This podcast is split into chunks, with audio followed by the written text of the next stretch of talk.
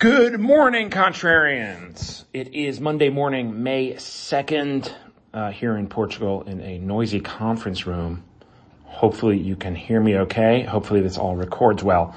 But we are looking at stock futures rebounding a bit this morning after what was a pretty brutal sell-off on Friday. Tech uh, stocks saw the worst of it once again. The Nasdaq was down more than 4% yesterday. Now, as of about 6:40 this morning, I said yesterday, I meant Friday, of course. But this morning now, major indexes in the U.S. are trying to rebound. They're all up about a half of 1% at this hour. Commodities are dropping though. We have WTI crude down 3% to trade around $101 a barrel. And the industrial metals are selling off as well. Copper is down almost 3%. Cryptos are showing some signs of life, however.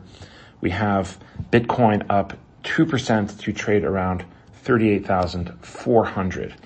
So there are some economic data releases to tell you about today. And we've heard here a lot of noise about recession, but little evidence actually outside of, I guess, slumping stock markets.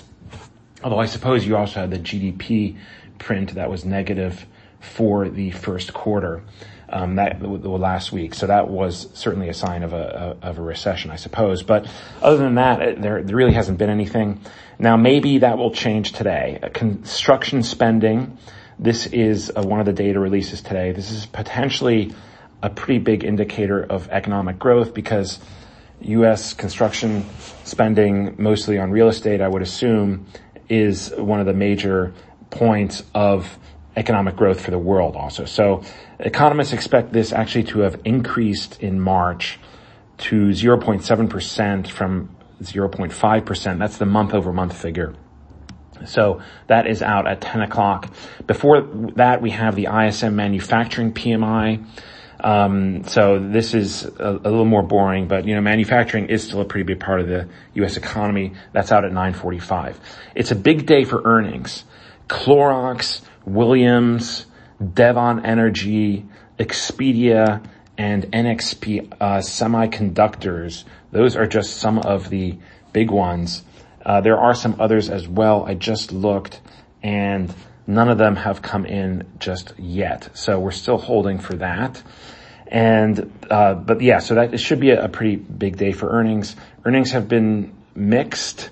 We've had a lot of the uh, tech stocks. Some of them had, had reported disappointing earnings and other ones that had good earnings had disappointing outlooks. And so that's why we saw stocks like Facebook sell off last week as well. The bottom line. So there's usually a lag between when the Fed starts tightening interest rate policy and the end of the business cycle.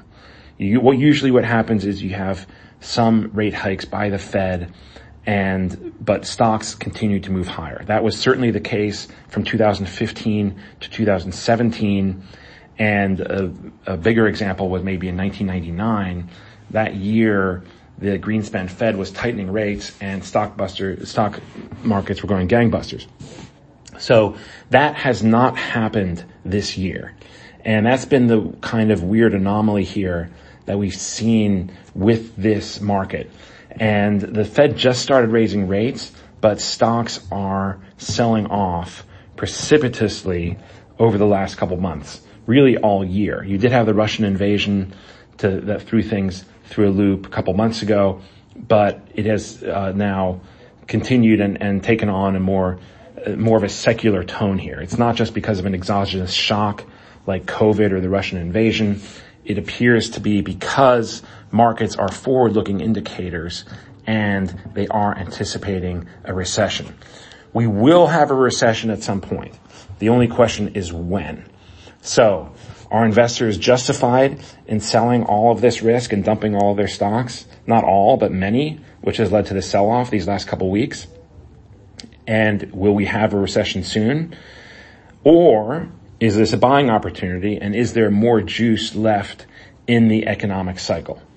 Whatever side of this divide you happen to sit, whatever your conclusions are, be sure to do your own research and make your own decisions. With that, I leave you today, this Monday. Thank you again for supporting the podcast. Thank you for listening.